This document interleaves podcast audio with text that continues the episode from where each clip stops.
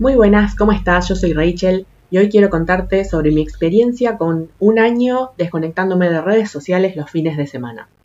El 2 de octubre se va a cumplir un año de esto que te cuento, así que voy a contarte un poco la historia de cómo fue que decidí tomarme los fines sin redes y qué fue lo que me ayudó y lo que descubrí en este camino. A ver, octubre de 2021, hacía un año y medio que estábamos todos encerrados por la pandemia. ¿Te acordás de la pandemia? La cosa es que no sé si por el hecho de estar todos encerrados y por ahí no tener mucho cambio de escenario, coincidió que en ese momento en el que decidí tomarme los fines de semana sin pantallas, que a su vez estaba como desconectada de todo lo que yo estaba haciendo. Si bien con el tiempo conecté de nuevo con algunas cosas, hay otras con las que no, así que a lo mejor realmente había algo que precisaba ahí mi atención, pero justo coincidió con esto. Año y medio de dar clases de manera virtual, llegó fines de septiembre, mediados de septiembre, y se empezó a notar, por un lado, una desconexión de los alumnos que por ahí se empezaban a conectar menos, o por ahí los que iban a la facultad se ponían más las pilas con las materias de la facultad y por ahí no le prestaban tanta atención a, a mis clases. Yo también me notaba muy cansada y ya con pocas ganas, como antes es como que yo siempre le ponía mucha energía a mis clases y es como que en ese momento empecé a notar como que ya no tenía tantas ganas de, de poner toda mi energía en las clases. Estaba básicamente quemada. La cosa es que había algo en el cuerpo que me decía que tenía que prestarle atención, esta sensación de que yo estaba agotada y que estaba desconectada de lo que estaba haciendo. Entonces es como que necesitaba hacer espacio para escuchar eso que, vamos a decir, mi intuición me estaba diciendo. Así que empezó octubre y dije, ok, voy a probar qué pasa si no me conecto este fin de semana a redes. La verdad que no noté ninguna diferencia, no extrañé el celular, y como hacía desde finales de 2020 que yo quería empezar una especie de cuaderno artístico porque seguía ilustradoras o gente que tenía un cuadernito artístico que lo llevaba a todos lados y, no sé, casi todos los días dibujaba algo o escribía alguna frase que había escuchado en un podcast o en una conversación y yo quería hacer lo mismo. Entonces dije, ok, voy a reemplazar mis horas de pantalla de los fines de semana por horas de algo analógico y creativo. Así que ese primer fin de semana en el que no me conecté a redes, lo que hice fue ordenar papeles y cosas que guardo desde hace un montón de tiempo con la idea de algún día voy a hacer collage. Entonces ordené todos esos papeles, me armé unos cuadernitos con unas hojas que tenía dando vueltas por ahí para mm, hacer dibujos y todo ese tipo de cosas y ahí empecé. Lo primero que hice, bueno, primero hice unos dibujitos en ese en esos cuadernitos caseros que me hice, pero después es como que empecé a plantearme cosas hacia el futuro de este proyecto. Se me ocurrió que necesitaba un fondo, por así decir, para si alguna vez se me ocurría grabar videos o ese tipo de cosas. Dejé la idea ahí en remojo y después esto como que te lo voy a ampliar más en un probablemente artículo de blog sobre llevar un cuaderno artístico, pero la cosa es que tenía un cartón grandote, entonces ahí es como que hice un, cuadro en collage todo con cuadraditos de papel formando un paisaje. Entonces cada vez que tenía un rato libre o que por ahí se suspendía alguna clase porque no se conectaban los alumnos, yo agarraba y me sentaba a hacer este cuadro de collage. Lo primero que empecé a notar cuando hice ese cuadro de collage es que mi mente se relajaba muchísimo y que me era más fácil escuchar mi intuición. Y eso sigue hasta el día de hoy cada vez más. Eso me llevó a que esté más tranquila, que confíe más en mis propias maneras de hacer las cosas, en lugar de compararme tanto con lo que veo en el afuera o escuchar recetas ajenas. Un tiempo antes de esto que yo te digo, en julio del año pasado descubrí el diseño humano, entonces también empecé a investigar sobre eso y eso también ayudó a que escuche más mi intuición y que deje de seguir reglas ajenas. Entonces eso es como que me dio una tranquilidad porque antes es como que estaba con esta sensación de, bueno, me estoy quedando atrás, los demás logran cosas y yo no. Y si bien eso cada tanto vuelve, es como que estoy mucho más tranquila y mucho más confiando en mi propio camino.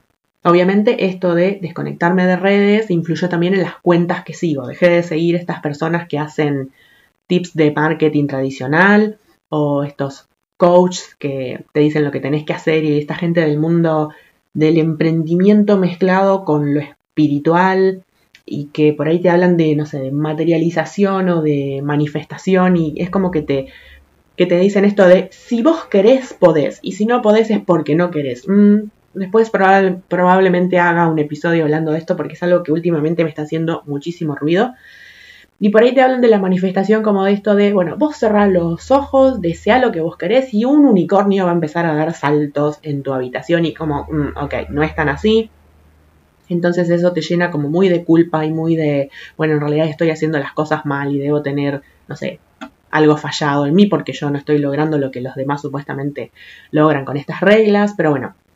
Algo raro que me pasó es que los primeros fines de semana, cuando vendría a ser el lunes, o sea, en octubre fue, este primer fin de semana fue un fin de semana de dos días, el siguiente fue el fin de semana largo turístico por el 12 de octubre, y lo que noté esos primeros dos o tres fines de semana es que cuando me volví a conectar en la semana, me sentía con un cansancio muy grande, con dolor de cabeza, es como si mi cuerpo hubiese hecho un detox, una limpieza de desintoxicación.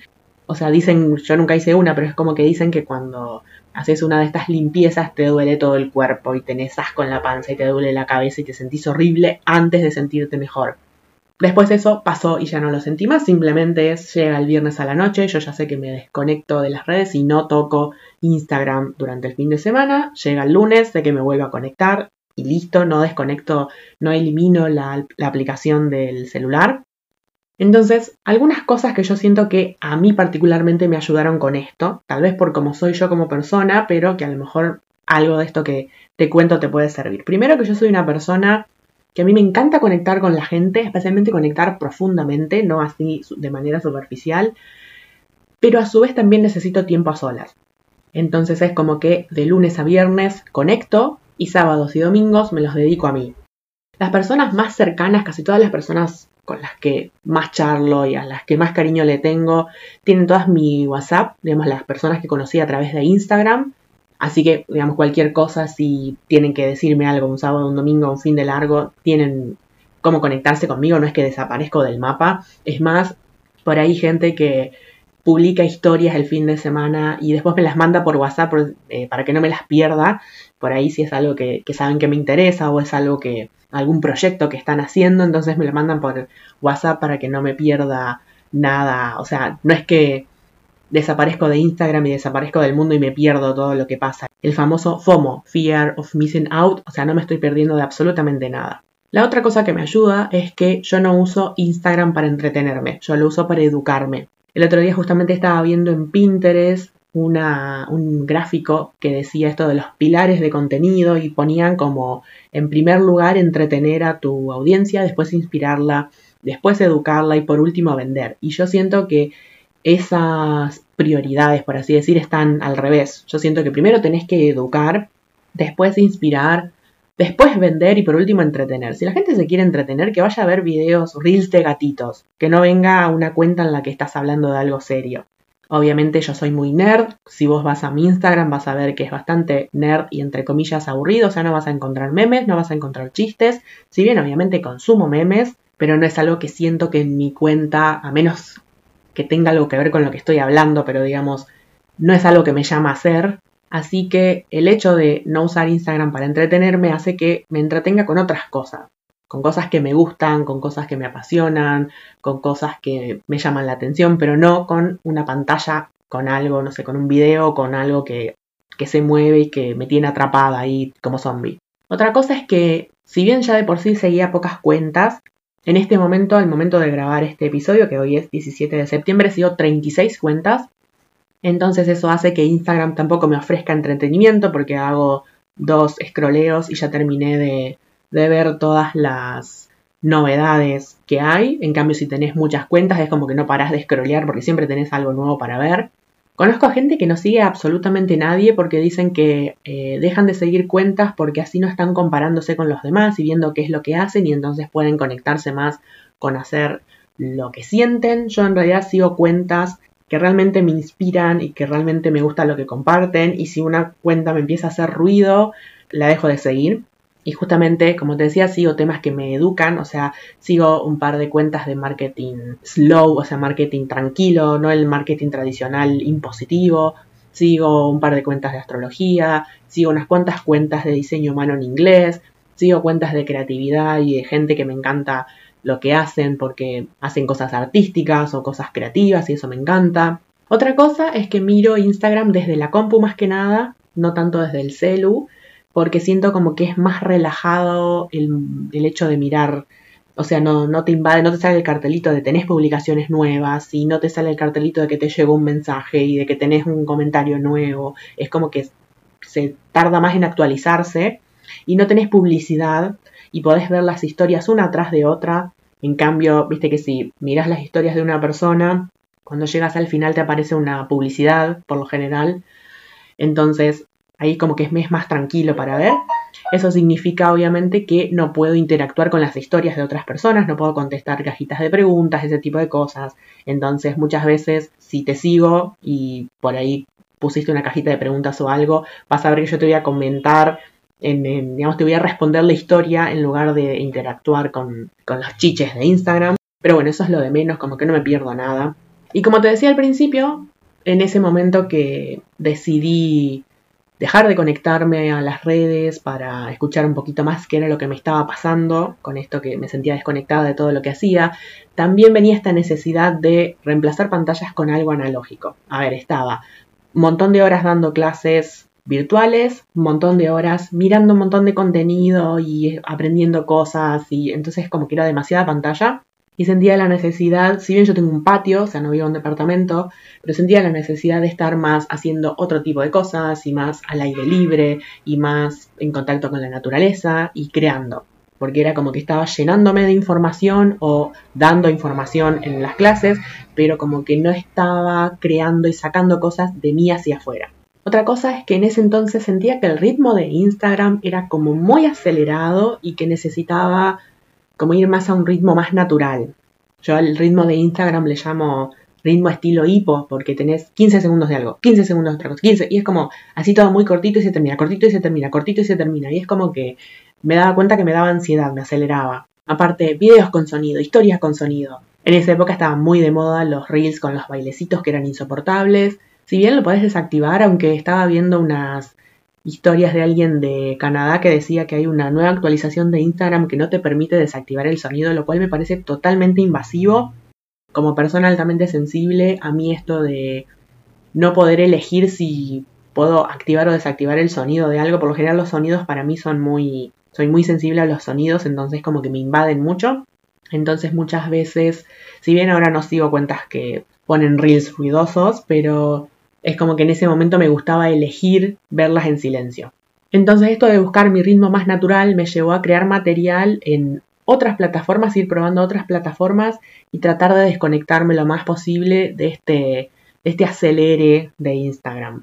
Además sentía esta necesidad, unos meses antes había hecho un intento de hablar de astrología en Instagram, pero sentía como que me quedaba muy corto. Yo tengo este problema de que las cosas yo las digo una vez, porque si no después me canso y entonces no me sale esto de, no sé, te quiero decir algo largo, bueno, lo reparto en dos o tres posts. No, ya hice un post sobre ese tema, listo, yo ya hablé sobre ese tema. No te puedo hacer otro porque es como que, aparte mi mente ve las cosas en patrones, entonces como una repetición y las repeticiones me aburren. Prefiero hacerte un artículo de blog entero, largo, sobre todo lo que te quiero contar y listo, ya está. Entonces sentí esta necesidad de crear primero material que dure más, no que dure 15 segundos y después desaparezca, o sea, dando trabajo para que a la semana ya se pierda en el montón de información. Entonces lo primero que hice fue revisar todo lo que había hablado en el podcast, hacer una lista de los temas que había hablado, cosa de ver, bueno, a ver, qué es lo que puedo escribir en un blog, que dicho sea de paso, el 14 de septiembre hizo un año que publiqué el primer artículo de mi blog, y ahí me di cuenta que en el podcast había hecho un montón de información. Tenía un montón de información. Para ese entonces probablemente tendría, no sé, unos 20 y algo, 30 episodios de podcast. Mientras que yo sentía desde ver todo desde el filtro de Instagram, como que, bueno, no había hecho suficiente y como que tenía que hacer más. Entonces esto me dio esta, esta tranquilidad de decir, che, ya hice un montón. No tengo que no sé, matarme haciendo más, porque ya, ya di un montón. Y con esto no quiero decir, a ver, tengo un montón de ideas para podcast, pero no tengo energía, entonces es como que cosas para compartirte tengo millones. No, no quiero decir con esto, bueno, no te comparto más nada porque ya hice un montón de episodios, pero es como que yo siempre sentía, veía el medio vaso vacío, siempre sentía como que me faltaba más, como que tenía que hacer más, como que estaba haciendo poco, como que no alcanzaba, como que no era suficiente. Y al hacer esta lista de los episodios que ya había hecho, ahí me di cuenta de, che, tengo un montón de material creado. Y en Instagram, bueno, eso no se luce. Vos entras a Instagram, ves los seis primeros posts de una persona y listo, ya está. En cambio, vas al podcast y tenés para revolver. Escuchaste el último podcast que hizo esta persona y decís a ver qué más tiene y vas y buscas más. En cambio, Instagram mirás dos o tres hileras de posts y listo. Y además esta sensación de, bueno, a ver, si voy a trabajar en un video, que no sea para un reel que dura, no sé, unas cuantas semanas, más vale que sea para YouTube que dura para toda la vida. Entonces esta cosa costo-beneficio, cuánta energía pongo para hacer algo, cuánto dura eso, aparte qué formato se adapta a la forma de comunicar mía. Entonces yo soy más, digamos, más profunda, más, digamos, en lugar de darte todo pequeños bocaditos, que eso sería Instagram, es como, toma, acá tenés todo lo que sé de este tema, no me sirve, no me sale dividirlo. Entonces, bueno, Instagram no se adapta a mí, por eso en septiembre empecé el blog, en enero de este año empecé la newsletter de astrología y hace rato que tengo ganas de hacer unos videos de YouTube, pero es como que, bueno, no me da la energía para todo, tengo muchas ideas y poca energía. Otra cosa que me pasó al empezar el blog y al empezar la newsletter es que ahí yo puedo ver, más que nada en la newsletter, puedo ver que la gente abre mis mails, hace clic en los links que les paso o en las cosas que les comparto entonces no siento esta necesidad de que me respondan ese mail y me digan, ay, qué bueno lo que hiciste, qué bueno lo que escribiste, porque es como que yo veo que lo saborean. Lo mismo el blog, yo veo cuántas personas llegan al artículo y cuántas se quedan a leerlo. Lo mismo el podcast, veo cuántas personas escuchan cada episodio. Entonces es como que me quedo con esa tranquilidad de, si bien eso no me dice si, si les gustó o no, pero a ver, si lo están, si no te gustó, lo más probable es que lo abandonas y listo y yo veo como que están saboreando todo lo que yo les doy. En cambio, un like es algo medio como robótico mecánico. O sea, no sabes si la persona estaba pasando rápido por los posts y puso like, o si realmente te puso un like porque lo que publicaste lo leyó y le gustó.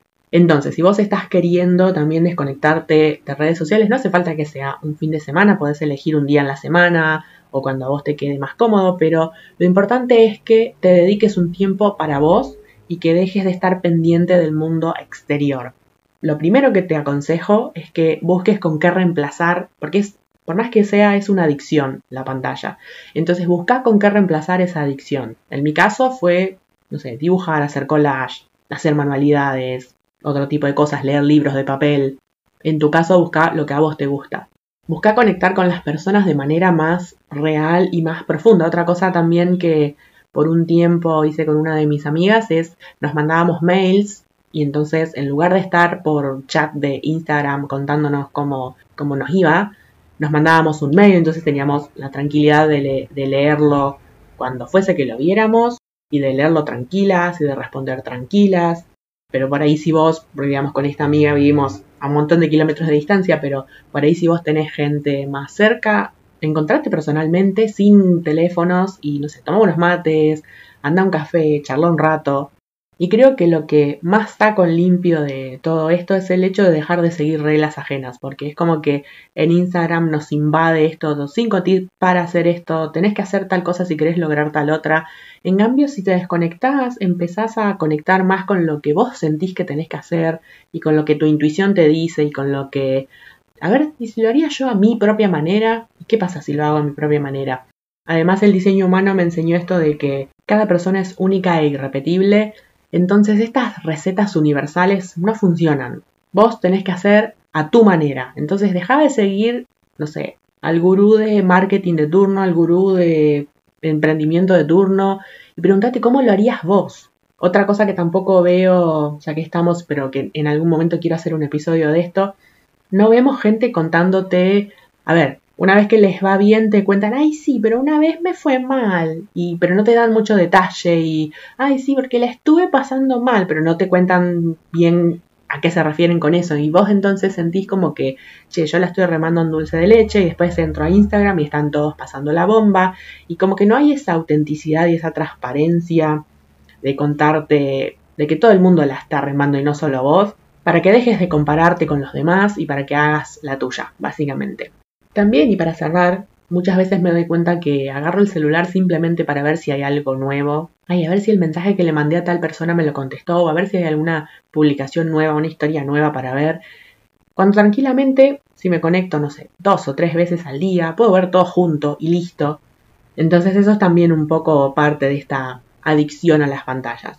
Te cuento que algunos episodios de mi podcast, alguna selección de los que a mí más me gustan o que por ahí siento que transmiten más el mensaje que yo quiero compartir, los he ido subiendo a mi canal de YouTube, así que acá en la descripción te voy a dejar el link a mi canal de YouTube para que pases por ahí si querés. Justamente me parece que ahí es más fácil que una vez que escuches el episodio me dejes un mensaje si me querés contar, porque si no acá en Spotify es como que después me tenés que buscar en Instagram y es como que ya es más complicado, son más pasos y entonces como que, no sé, estoy haciendo como una prueba ahí en, YouTube.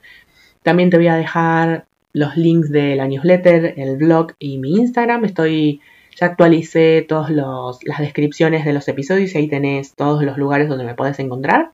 Así que espero que te haya gustado este episodio y nos reencontramos la próxima.